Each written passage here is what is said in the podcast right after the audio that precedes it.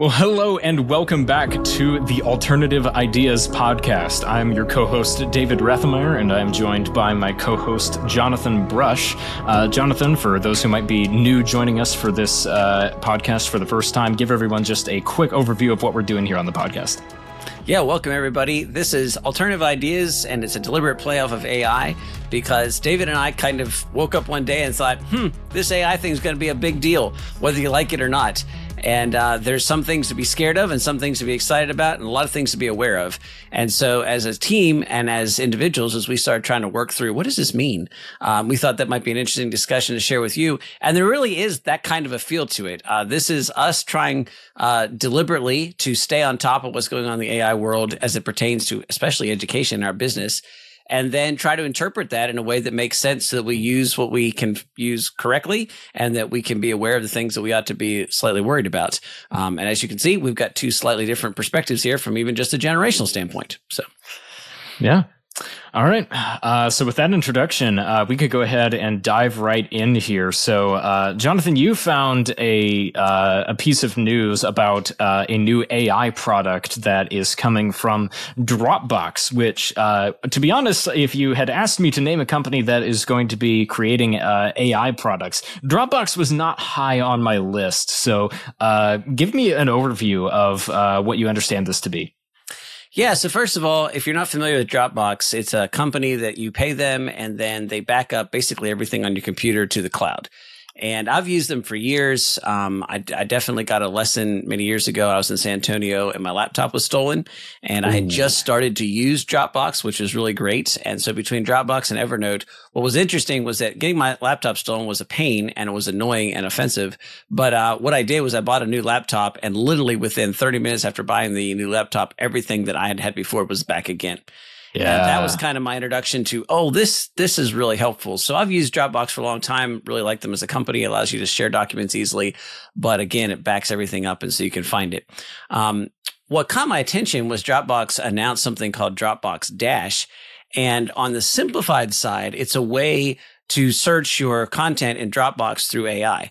Now, the way they initially kind of pitch this is that instead of trying to sort all your files and put them into all these different folders and keep them organized, you basically can just drop it into a box, like literally just throw everything in there. And then you can sort it by asking AI to get it for you. Mm. So, you know, hmm. David, we could record this file. I could stick it in Dropbox and I could just stick it in the master folder instead of having to fe- sit it in the put it in the alternative ideas episode four folder or something like that.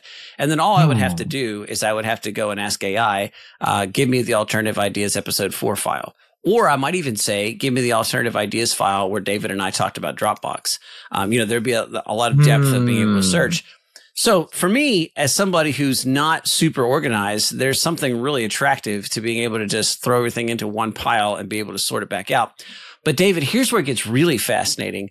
There okay. is some hints that Dropbox would go a little farther on this and that you could actually ask AI to create content based on what is in your Dropbox.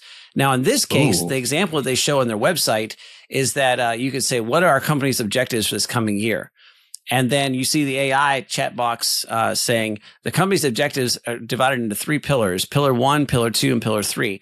Now, it's obviously pulling that from documents that's in Dropbox. Huh. But to me, this is where it gets really exciting. There's a lot of talk about writers trying to use Drop uh, ChatGPT to give them drafts and things like that. But I have major problems with that. The first major problem is I don't want my content going out there you know, to, to, for the rest of the world to use in some sort of Chat GPT's database. Uh, I feel like there's a problem there. And secondly, I don't really want. I, I don't feel like it's my writing if Chat GPT pulled it from the entire internet and then I edited it. Uh, there's some places where that might be appropriate and helpful, but it's not. It, it, I don't think it's ethical to pass that off as my writing. But it's fascinating to think about if I wrote 20 blog posts and 15 essays and a book and I put all of that in Dropbox. And then I asked Dropbox to give me a thousand words on alternative higher education. Well, hmm. I would get a thousand words that all come exclusively from my own content. Now, I find that to be really intriguing and interesting um, in terms of what might be able to be done with that. And honestly, this kind of personal AI that is limited only to my own content is something that I've been really interested in. But I wondered about it as something like maybe I could put on my phone or something like this. And here's Dropbox saying that they might be able to use it and it would pull only from my own files. Now, just like everything, there's two sides to this coin. Obviously, there's really big idea uh, questions about privacy mm-hmm. and you know how much access this has to the things and all that kind of stuff, which is really important. But unlike some places, Google is not making many promises about privacy. They're obviously trying to get everybody's information out there. Dropbox's mm-hmm. entire business model is built on privacy. Um, so that doesn't make them perfect, but it makes means that they're starting from a place a little closer to where you'd want to be. So I found that interesting. This is a positive story for the most part with some cautions. Mm-hmm. Um, and I'm really intrigued where this might go. And I could see this being extremely useful in lots of different ways. If, if just the simple way to, to find the stuff and to really solve a lot of time, mm-hmm. both organizing and finding things. But if it was something you could search your own content and build documents out of it, I think that would be really fascinating. Yeah, yeah. This this has a lot of potential. That this is super interesting. Uh, I mean, initially, just from the uh, concept of being able to index all of your files for you and just sort all of your files for you, that's already fantastic. Because right. that way, you don't have to. Uh, at least, I spend a lot of time trying to reorganize off my files in a way that makes sense. And so, if I just have an or AI find a document. Able, Right. Yeah. How many times have I, you know, I just recently I was like, what did I put that in this place or this place or that place? And I'm trying mm-hmm. to search through Windows, which is oh, yeah. pretty cumbersome. And oh, yeah. Uh, yeah, you know, and then and then end up recreating some of the work only to the next day find that I'd put it in some other place that was logical to exactly. me at the time it wasn't anymore. That's a lot of saved work right yeah, there. Especially if the search function is good because, you know, technically Windows Explorer has a search function, but if you've ever tried to use it, it's garbage. It's trying to search through way too much stuff and it's super annoying. So if they have a system where they can do that efficiently, that's fantastic. Um, but I think your other point of being able to have something that is basically an AI that's just operating off of your own content that you are putting in there is really interesting. Uh, I agree with your point that uh, the concern for privacy is going to be, well, yes, this is all only coming from my own stuff, but then who has access to it? Because right. it's going to be real tempting for uh, a company like Dropbox to go, we could make a whole lot of money if we offered to sell like limited amounts of users data to other companies for advertising and things like that. So we would really have to watch for that. But uh, at least in its current form, as I understand it, that's a really interesting possibility. And good, bad. I mean, to some extent, I've already decided to trust Dropbox with my data, right? I mean, at right. this point, Dropbox has access to everything that's on my personal computer because it's all backed up. And so, is that a security risk? Yes. Uh, do I generally, tr- you know, keep in mind that really, really, really essential files that are absolutely need to be private probably ought not to be on a computer.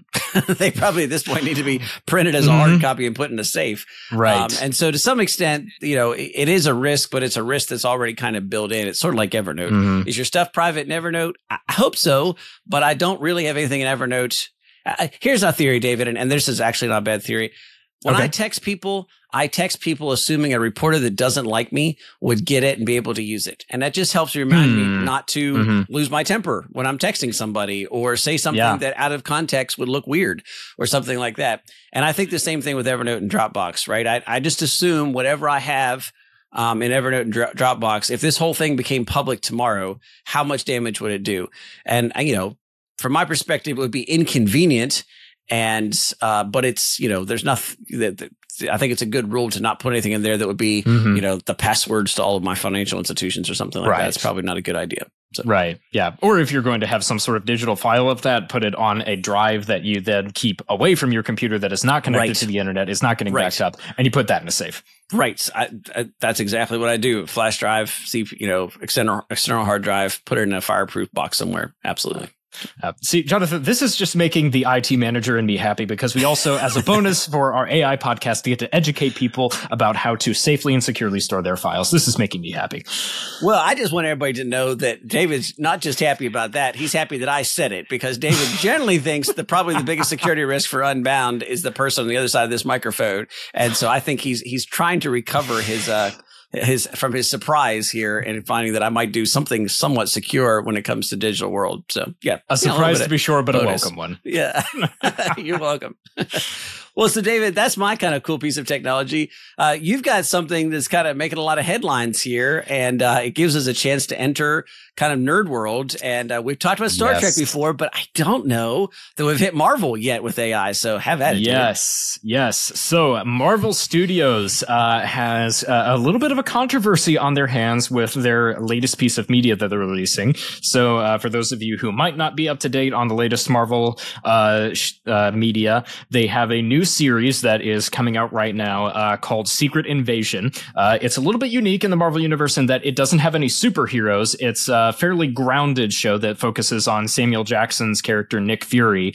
And the b- short version of the premise is that there is an alien race that are shapeshifters that can turn into basically whatever kind so, of humanoid. No superheroes, but aliens. Which I don't know. That's kind of a if we're gonna have aliens, it's nice to have a few superheroes running around. But anyhow, so yeah, yeah. Uh, it's it's a really interesting premise, and basically it's just this whole spy thriller of uh, secret agent Nick Fury trying to like figure out like who is uh, who's an alien, who's not, and trying to like uncover the conspiracy and things like that. And so uh, I really like the show. Uh, the first episode, uh, as of when we were recording this, came out just last week. Uh, so I think the show is really cool. But what has gotten them into some controversy and what makes it relevant for this podcast is that for the opening credits sequence, so there's a little bit of like the show content at the beginning, and then there's an opening credits crawl where they have the lead actors and all of that. Uh, they have it uh, animated in a really unique style. And uh, the animation was actually done and created using AI tools. Uh, Marvel contracted a VFX company called Method Studios to do it and uh, essentially they used some form of uh, what some might be uh, familiar with called stable diffusion to be able to do it, uh, where essentially they gave the AI a prompt of like an image, and uh, then they gave it instructions on what to like what uh, style they wanted that image to be re-rendered in, and what they wanted the animation to look like. So uh, the whole animation is basically uh, just a bunch of sort of like abstract art pieces that almost look hand drawn, uh, kind of changing and morphing, uh, which kind of fits with the theme of the show of things that look human, not and necessarily necessarily being human. Uh, and it's really, it's the visual style, I think, is at least really neat looking, but you can definitely tell that it's AI if you watch the clip of it because it's sort of got that like jittery look to it where like a bunch of the image elements kind of shift around and uh, one of the images they have where uh, like half of samuel jackson's face uh, in this style is kind of morphing into an alien but then like a second nose shows up on the side of his face towards the end of it for no particular reason just because the ai messed up. Uh, sounds like the opening to a james bond movie actually so kind of, kind of. Uh, just a, a, little bit, a little bit more janky, uh, frankly. But uh, yeah, and so there's the visual style of it that's unique, but it's creating a lot of controversy uh, just because while AI has been used in uh, content, like big budget content creation for quite some time, whether people realize it or not, such as uh, de aging uh, actors for different roles, uh, this is one of the most obvious uses of it. And so, uh, first of all, before I get into some of my opinions on it, uh, Jonathan, I'd be very curious to hear like what your opinion is of this usage of AI. Well, if I if I'm correct, the controversy is over people saying that AI steals somebody's job, right? Isn't that the is, is, is, that kind, is that kind of the controversy? Essentially, yes. People are upset because uh, it's something that they believe, uh, you know, it's they are using AI as something that could uh, like take over people's jobs, which uh, is r- particularly a hot topic in the entertainment industry right now because of the writers' strike right. that's going on right now, and that's a major point that writers are contending with, is saying that they want to have security, knowing that uh, AI isn't going to like replace their jobs. I'm I'm trying to focus myself here, David. Uh, there, there's this this hits a bunch of different things for me, and mm-hmm. and so for the audience, yeah. these might be some controversial topics. Um, first of all, if I'm a writer on strike, I might think carefully about how hard I strike in a world of AI. Uh, if you're pro union, I'm sure that's going to get on your nerves, but Uh, there's a level here of just reality when it comes to uh, what's going on in the world. And it seems to me that if I'm a writer right now and there's a thing out there that's getting better at replacing me, uh, the last thing I want to do is be a pain in the side of the people that pay me to do the work that maybe they're starting to think to do other, otherwise, right? I mean, this is mm-hmm. um, this is reminiscent to me of some family connections in 1980s to uh, the steel industry, where I watched a bunch of steel workers strike to protest against cheap Japanese steel, and hmm. the steel companies reaction to that was we might as well shut down because our our striking workers are going to be way more expensive and we're already getting undercut and it just got more expensive we might as well cut our losses now and mm. uh, hmm. so it seemed like an ill-advised sort of thing but i don't i don't know much of the intricacies of the strike um, what struck me as kind of odd about this is that this appears to me about the same as somebody complaining that the actor lost a job because the anim- because somebody animated something Hmm. And you would hmm. say, well, you know, there's a bunch of animators working, but now there's not actors working. So I, I don't check me on this, David. Does Christian is it Christian Bale that plays Anakin Skywalker in the terrible early uh, movies? No, that would be uh, Chris, Hayden uh, Christensen. Hayden, oh, it was Christian something. Hayden Christensen. Yeah. Okay, so Hayden Christensen does he voice that character in the animated Jedi stuff? No, he does not. Right, and neither does uh, Dude the Road Around the World um, on the motorcycle. Obi Wan Kenobi. Um, oh, uh, Ewan McGregor. You, Ewan McGregor. Thanks. I do account for these things, uh, David. You. That person's not being. He's not voicing the character in the Clone Wars, right? Mm-hmm. So, so could you make the same argument and say, well, this animation came along and is using the images and the characters that were played by the actors in the live events, and you know now all of a sudden they don't have a job. Uh, it seems to me the same argument would be, well, you had actors and you had animators and now they're not doing it. Instead, a bunch of programmers are doing it. And I realize AI might be eliminating some of those programmers as well. But it seems to me to be sort of a strange place to complain about in a world that already has animation. But I, I, that, this is yeah, this is me sort of skimming across the top and maybe not fully understanding the whole thing. Yeah, I, I see where you're coming from. I think there's a couple of interesting uh, intricacies uh, that I think could be added onto this. Uh, I I've listened to uh, a few other commentaries on the specific issue that have uh, helped me to kind of understand a bit more of why there's so much resentment to this. Uh, I think a large portion of it, and the reason that a lot of artists are very upset about AI, is because of the fact that AI in how it currently how it has to be trained has to get data, has to get already existing art and things that are already out there in the world to train off of, to be able to use to take in and then create something new based off of it. And so a lot of artists are concerned because their art that they worked on and they created is getting basically taken and used and without them giving permission for it to be able to have that happen and then is suddenly being used to create something different. And essentially they're saying like a, a good part of it is what is happening a lot now in the industry is that there are animators and writers who are coming onto projects and instead of them having saying here's like the source material for a book that we're wanting to create a show or a movie off of. Write a write an initial script off of it then write a second draft and third draft and basically have a writing team take it all the way to the end. Now what's happening is that they are saying hey we've taken the source book we fed it through an ai now here's what the AI came up with. Now you make a second draft and a third draft. And essentially how the artists are seeing it is that they are, it's being used to pay the artists less because they don't have to put in all of the work of writing that initial draft because they're getting AI to do it. Well, I can see where that'd be concerning. Um, I guess I'd be more concerned if I remembered a bunch of artists and uh, content creators and writers saying the same thing about their blue collar brethren when the same thing happened to them, right? Like, I mean, so that, so in mm. some sense, this is exactly what happened. So a blacksmith was in the town square, intimately connected to his community, uh, making things one off a time, you know, taking a hunk of metal, stick it in the fire, wanging it with a hammer until he made a horseshoe, whatever it is. And then all of a sudden, a factory came along. You full, you feed molten steel in one side, it gets poured into molds, whacked with a bunch of steam hammers, and then all of a sudden, the next thing you know, um, you've got a, a, you know thousands of horseshoes being made, and you don't need uh, the blacksmith in the middle. Um, and so that's true. And there's less room for blacksmiths in today's world. It seems to me this is a bit of a a, a, bit of a repeat of the same thing. It just is a little different now because instead of physical objects, we're talking about creativity.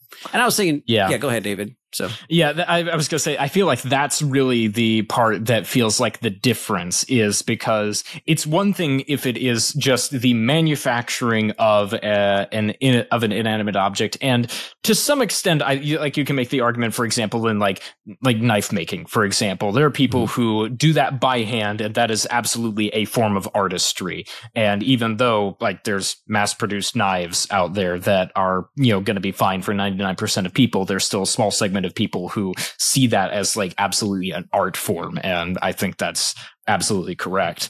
Uh, whereas this is much more focused on being an art form in in writing and in having like a cre- in creating art in uh, movies and is, TV and things like that. Is that entirely true though? Because there's whole industries that crank out serial westerns, serial. How many how many Star Trek books are there? I, mean, I know they're not popular anymore, but back in the, you know, in the 90s and stuff like that, you could go into a, and I know this is super dating and David, you might not understand all this stuff, but you could go into a, a Walden's Books in a mall and there'd be an entire shelf that would have like 120 titles of Star Trek, right?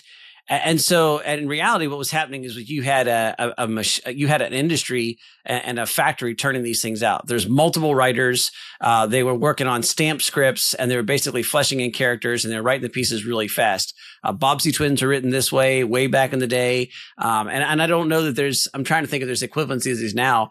Um, in terms of, yeah, you probably have some graphic artists, uh, graphic novel type stuff that's the same thing.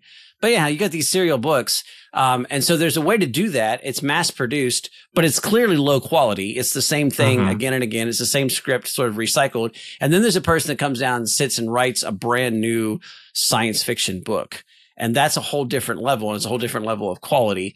Uh, right. Uh, so, so anyhow, it seems to me that there's maybe some parallels here that this has has existed. There has been sort of factory produced creativity, but then there's always room for that person that comes along and does something new. So, yeah, yeah, and I guess uh, at least part of the concern, well, from one aspect is that as of right now, no, AI is not good enough to be able to, on a high level. I I don't think that uh, Marvel would be comfortable having their uh, next Avengers saga being completely written by AI. Right. It's just nowhere near good enough to actually be able to do that, not by a long shot. Um, but that that is a concern a, a, like at some point in the future. So I think there's a part a part of that in people's minds.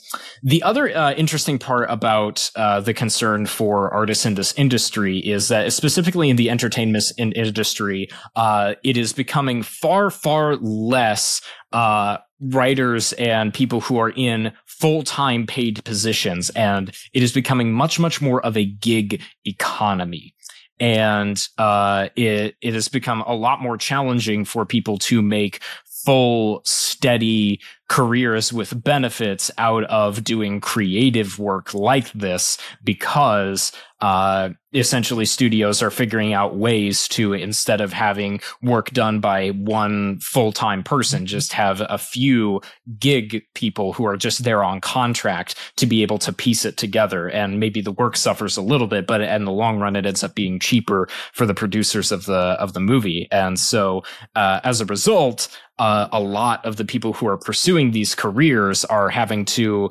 uh, try to essentially find gigs that are not paying them what they're worth because uh, they're essentially having to compete and in an industry that is trying to cut corners and cut costs as much as possible. Uh, and what they're seeing is that AI is making that even more convenient for the people that are already underpaying them. And that's a lot of what the motivation is for the writer strike, it seems like. How much email do you want to get, David? You want to get really controversial here? Oh boy. Okay. So I think that I'm enough of a capitalist and I'm not an, I'm not an economist, but to think that at some level money and where money flows is a lot of things, but it's primarily a great indicator of value. Mm. So in other words, mm-hmm. you know, I tell people all the time, it's great to volunteer, but if you really want to learn quickly, you need to go get paid to do something because people won't pay you unless you're delivering value that makes that payment worthwhile. And so it's this really interesting system of sort of parsing out where value is. And so I'm going to say something that people are going to really find offensive, I think. And, and I'm not trying to be offensive to people, but I think if that is indeed the case, and I think that that's not some nefarious scheme, I don't think that that's like some shadowy, you know, backroom players. I think that that's kind of a, it's a measurement of human nature and it's a measurement of human desires and wants. And it's a, it's a gauge of human uh, ability, right? So I think that it kind of, you know, there's a fascinating story. I can't remember the who wrote it. It's called I Pencil, and he talks about you know all the super complicated things that have to come together to make a pencil work. And mm. so, and they do because it's not like somebody is if you think about this, right, you know, you have to have at the time this is written, you had to have rubber trees and rubber had to be harvested and made into erasers. And you had that had ore melted down and made into the steel for the little band that holds the eraser in. You had trees cut down and then they had to be shaped and cut. You have to have chemicals put together for paint. You have to have lead or graphite mined. And, and then all these mm-hmm. things have to come together and they have to be formed in this one place in a certain way. And then things getting sold, you know, I think that time of this, that's it was written, sold for a nickel or something like that. And people are saying, can you imagine trying to do that? Like, there's hundreds of thousands of peoples across the world that are all playing a small role in this pencil that you hold in your hand that you paid less than 25 cents for. Uh, isn't that extraordinary? And, and, and can you imagine one person trying to do that? It's a market force that brings it all together. And at some level, it's a market force that reflects value. Okay. Digression, I swear makes sense as we kind of bring that back. If you bring that back, one of the uncomfortable realities is that the value is not in creativity, it's in distribution. Mm, that it's hmm, way harder okay. to get entertainment to a large audience than it is to create something that's entertaining. And I feel like there's people that inherently rebel against that, but then that's the reality. And and here's the, here's the cold truth that I'd say that I work with really extraordinary people and extraordinary students, and I and I like to say they're extraordinary, but and maybe we we work with some better students, but I think that if you go into almost any community there's a couple people there, not not one or two, like probably a dozen or more that have the physical ability to be really great famous singers. They have the skill. I think that the, you, you can find writers that have the ability to write really great, compelling content. You have artists that can create really interesting works. And, and, and yet that that's not, that is actually a pretty high supply. There's a lot of those the the trick is to be able to find somebody and be able to sing and have hundreds of thousands of people do it. The the trick is so uh there's David, I'm gonna ask your help again. Who's okay. the really famous female singer that's like packing stadiums right now? Uh, uh Taylor thinking, Swift, right? Taylor Swift, uh, isn't oh, it? yes. Swifties, right? Okay. I don't I wouldn't know Taylor Swift song if I tripped over it. Okay, okay right. But here's fascinating thing a friend of mine's family, just uh, daughters and wife, just went to a Taylor Swift concert in New Jersey. And basically, like we were just running the numbers and the tickets and everything else, it was something like $55 million a night or something like that was the, the amount of stuff. Now, look, I, I say I wouldn't know Taylor Swift song, but I have heard Taylor Swift sing. Here, here's the thing. I think I know at least a dozen people in my own personal circle that can sing as well as Taylor Swift. I, I don't think that she has uh, like I think she's a phenomenal person in terms of her energy and and the skill that she has to put on a show. I'm not I'm not and don't crucify me if you're a Swift fan. I'm not saying that she doesn't have talent. I'm just saying that in terms of raw talent, I probably know half a dozen people that have at least as much talent as she does. The the difference here is the ability to get that talent broadcast on a really wide stage. And so what's interesting here is that I think we have AI coming in and making something simpler. And there's people arguing that there ought to be an inherent value in creativity. I don't know. I think you could actually find creativity in a lot of places.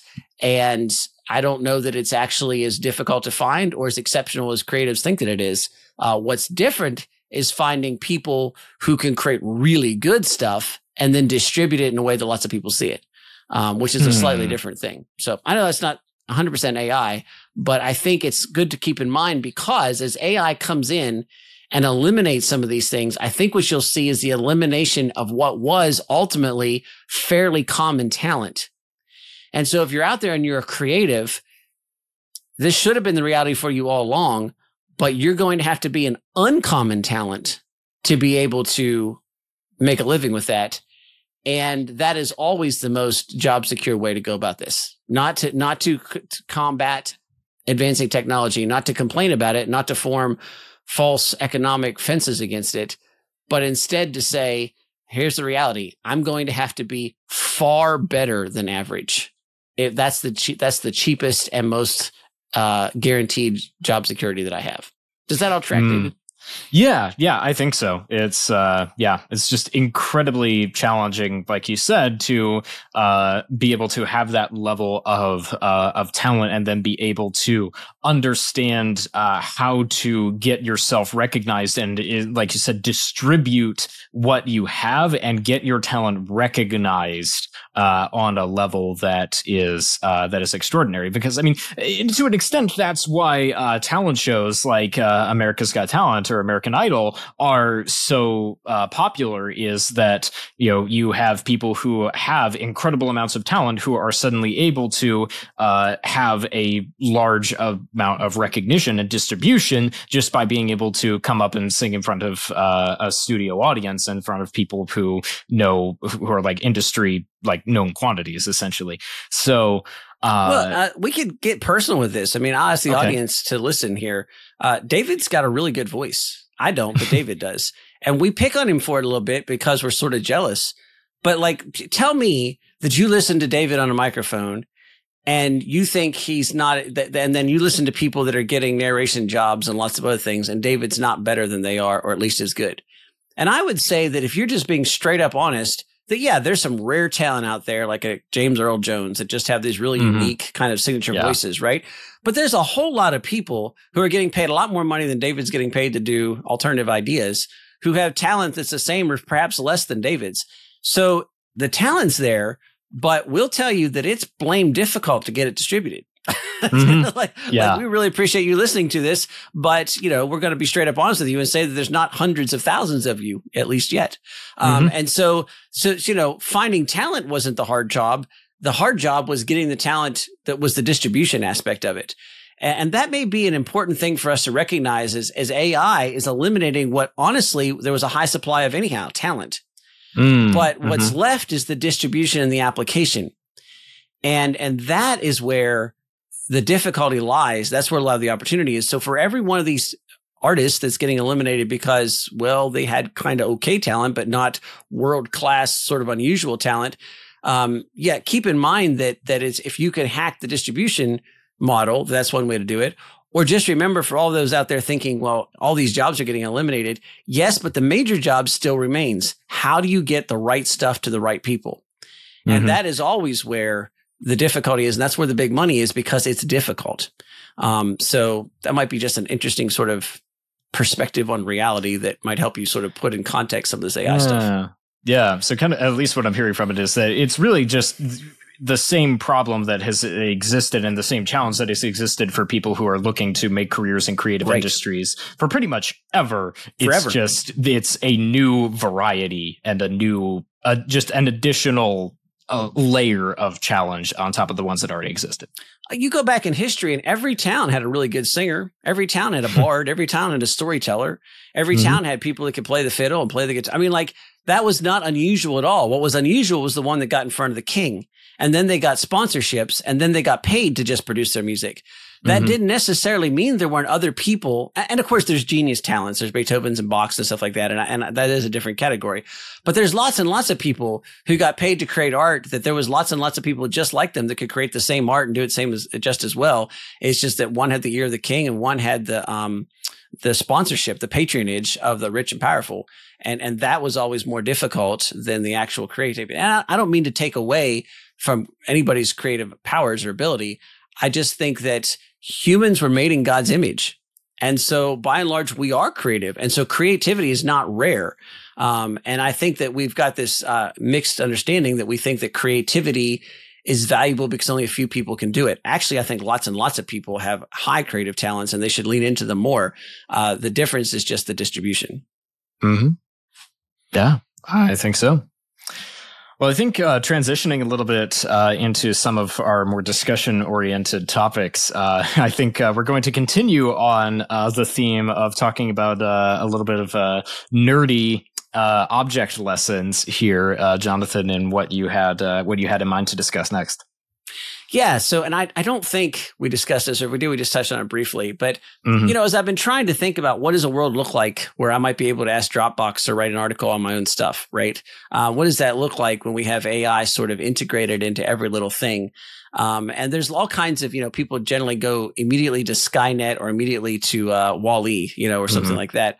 But I thought that there's a there's a kind of a fictional representation that may be a little more accurate, and that's Star Wars. So I don't consider myself a big nerd necessarily, but I've always been fascinated with Star Wars since I was a kid, and so I, I, I confess to, to knowing probably more about Star Wars than your average person. And so what's interesting about Star Wars is that Star Wars is a world where AI is constant. So, Mhm. you know, droids fly ships and C3PO walks around and knows more languages than anybody else and all the protocol stuff. And then you have occasional rogue uh, uh, droids. If you watch the um, Mandalorian, you've got IG88 that goes nuts and tries to kill Mhm. everybody. And, you know, uh, and, and so like this is a constant feature. And yet, what's interesting to me is that the droids, which is kind of, uh, you know, Star Wars AI, the Mhm. droids are constantly there. They are part of what happens, but the stories that play out are distinctly human stories. And and I know Mm. that, that Star Wars is not history and, and it's not reality. And so I'm not making that argument. And yet part of the reason Star Wars is so appealing is because it looks like reality in a different place to most people. Mhm. And so think about the fact that like you have Owen Lars, who is the uncle of Luke on Tatooine, uh, who is just this redneck backwoods backwater farmer, right? I mean, he Mhm. farms moisture for crying out loud. It doesn't get more kind of bottom of the barrel menial labor. And yet he's buying a droid to talk to the binary code or whatever the language they use on some moisture evaporator. In other words, for him, that technology is just seamlessly integrated into his very rural, very simple life. Vote, you know, contrasted to say somebody on one of the main planets in the in the in the um, series or in the in the universe or whatever. Uh, And so, in other words, it's interesting that that despite this availability of an advanced technology, it helps, it assists, it occasionally gets in the way. It sometimes moves the plot forward. It sometimes saves the day. It sometimes gets in the way of and, and puts everybody in danger. But but at the heart of it, there's still a human story.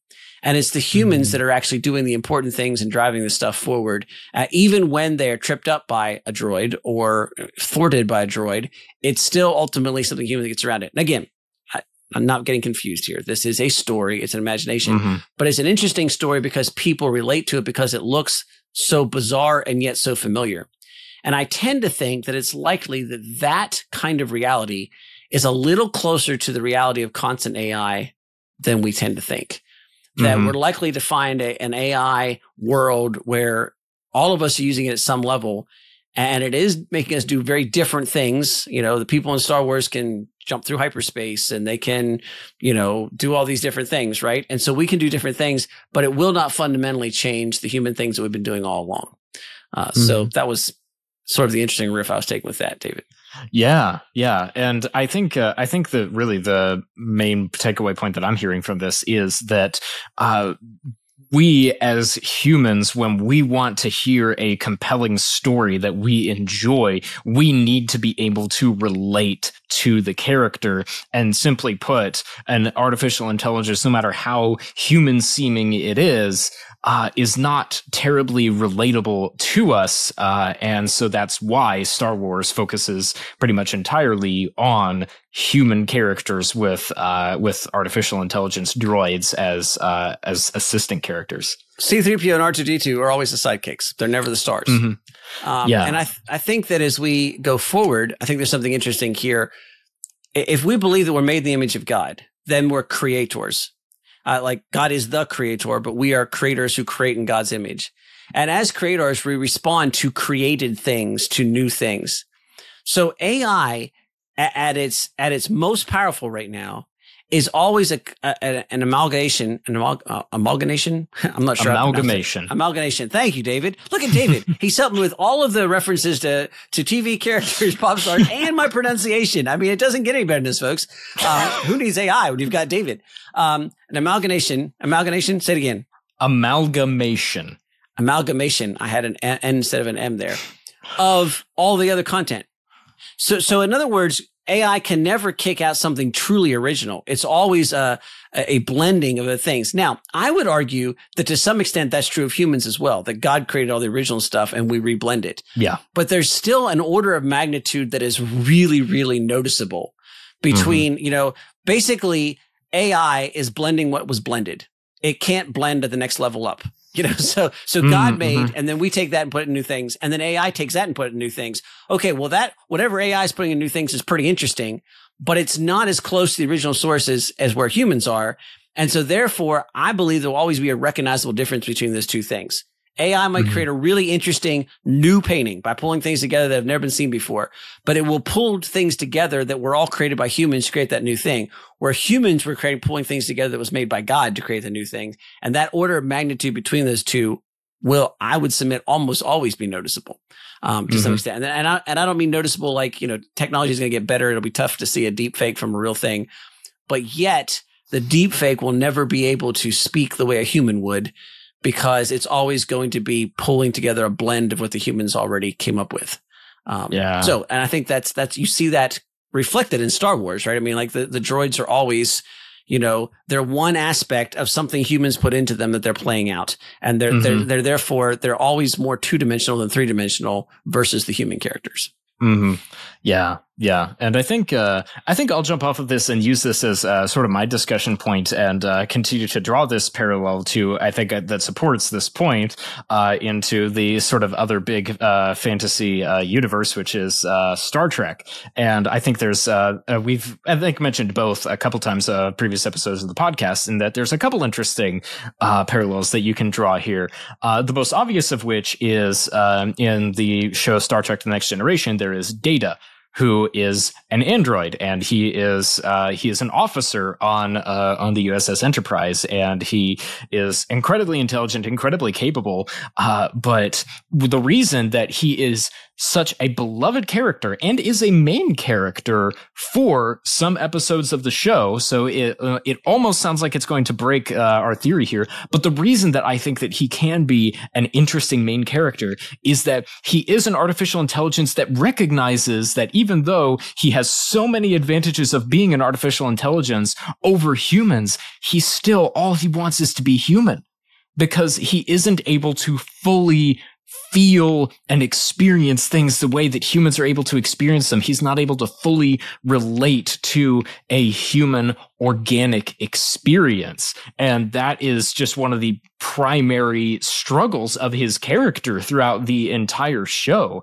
And what makes him so interesting is that the fact that he does recognize that and he looks for different ways that he can find uh, new human experiences and try to feel some of the same things that humans feel. And sometimes when he messes up and some of his crewmates are upset with him, he realizes, wait, it's because I don't experience things the same way that humans do.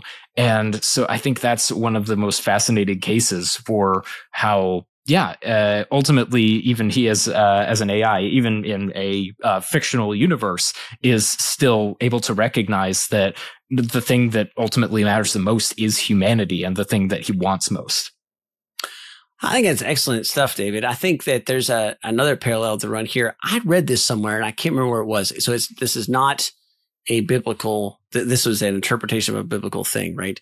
Uh, mm-hmm. But in mm-hmm. this story, the character is interacting with an angel.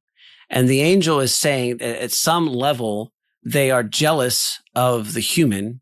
And the human is going, why? You have all these amazing powers. You live in the presence of God and all these things. And the angel mm-hmm. is basically saying, I never had a choice to prove my my my uh, allegiance to the creator. I was born into the I was created into the glory of God and could never see anything else mm. but. Now, now mm-hmm. for those of you who are theological nerds out there, I realize there's some theological holes in that with Satan and all these kinds of things. So just suspend that for a second. But it's an interesting perspective to say one of the things that you see as a weakness is in fact this amazing thing. And I heard another theologian argue that there don't pay pay attention to the fact there are some things you can never do in heaven. And you say, well, what do you mean? Heaven's a place you can do everything. No, there's no longer an opportunity to choose in heaven. This is the only place that you can choose Christ. You can, you can do that. And I think there's interesting based on what you just said, David.